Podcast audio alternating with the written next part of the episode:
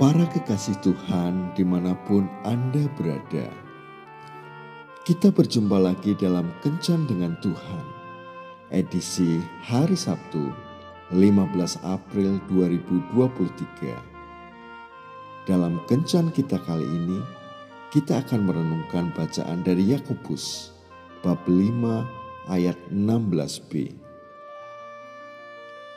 Doa orang benar bila dengan yakin didoakan sangat besar kuasanya. Para sahabat kencan dengan Tuhan yang terkasih, Josh Washington memiliki hubungan yang erat dengan Tuhan. Ia dikenal sebagai pribadi yang tekun berdoa.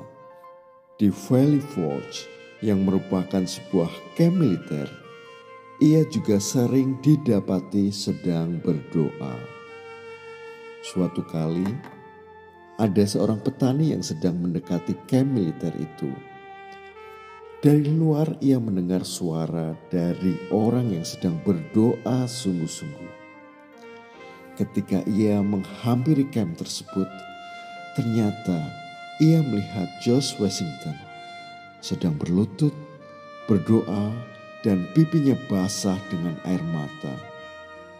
Dengan segera si petani pulang dan berkata kepada istrinya, George Washington akan berhasil.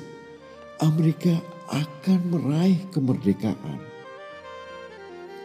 Sang istri bertanya, "Apa yang membuat kamu berpikir demikian?"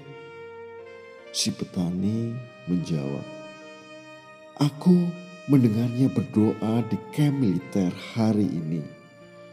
Tuhan pasti mendengar doanya dan akan menjawabnya.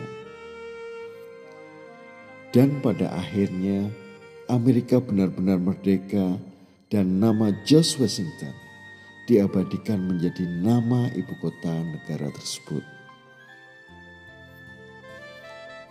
Bapak Ibu sekalian, Apakah saat ini kita sedang bergumul karena suatu permasalahan dalam keluarga, sekolah, kantor, atau masyarakat? Mungkin keluarga kita terancam pisah, atau perusahaan di tempat kita bekerja terancam mengalami kebangkrutan. Tuhan hanya butuh satu pribadi yang mau setia untuk berdoa bagi keluarga atau perusahaan tempat kita bekerja. George Washington hanyalah seorang biasa, tapi dia punya kesetiaan dalam doa.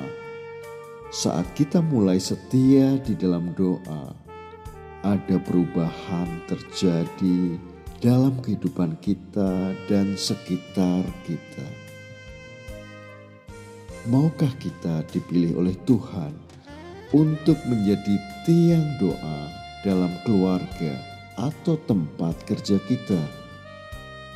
Kalau ya, nyatakanlah keinginan kita saat ini juga pada Tuhan, sehingga Tuhan akan menjadikan doa kita penuh kuasa. Tuhan Yesus memberkati. Marilah kita berdoa.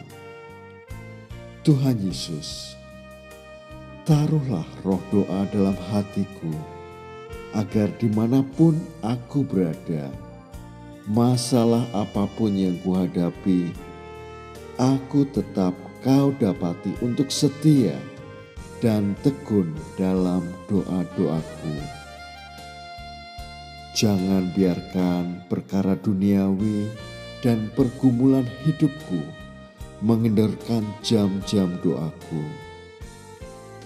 Ya Yesus, saat ini banyak pribadi yang harus kudoakan, terutama pasanganku, anak-anakku, dan orang tuaku hadirlah Tuhan dalam hatiku saat ini, sehingga hadiratmu menguasai diriku.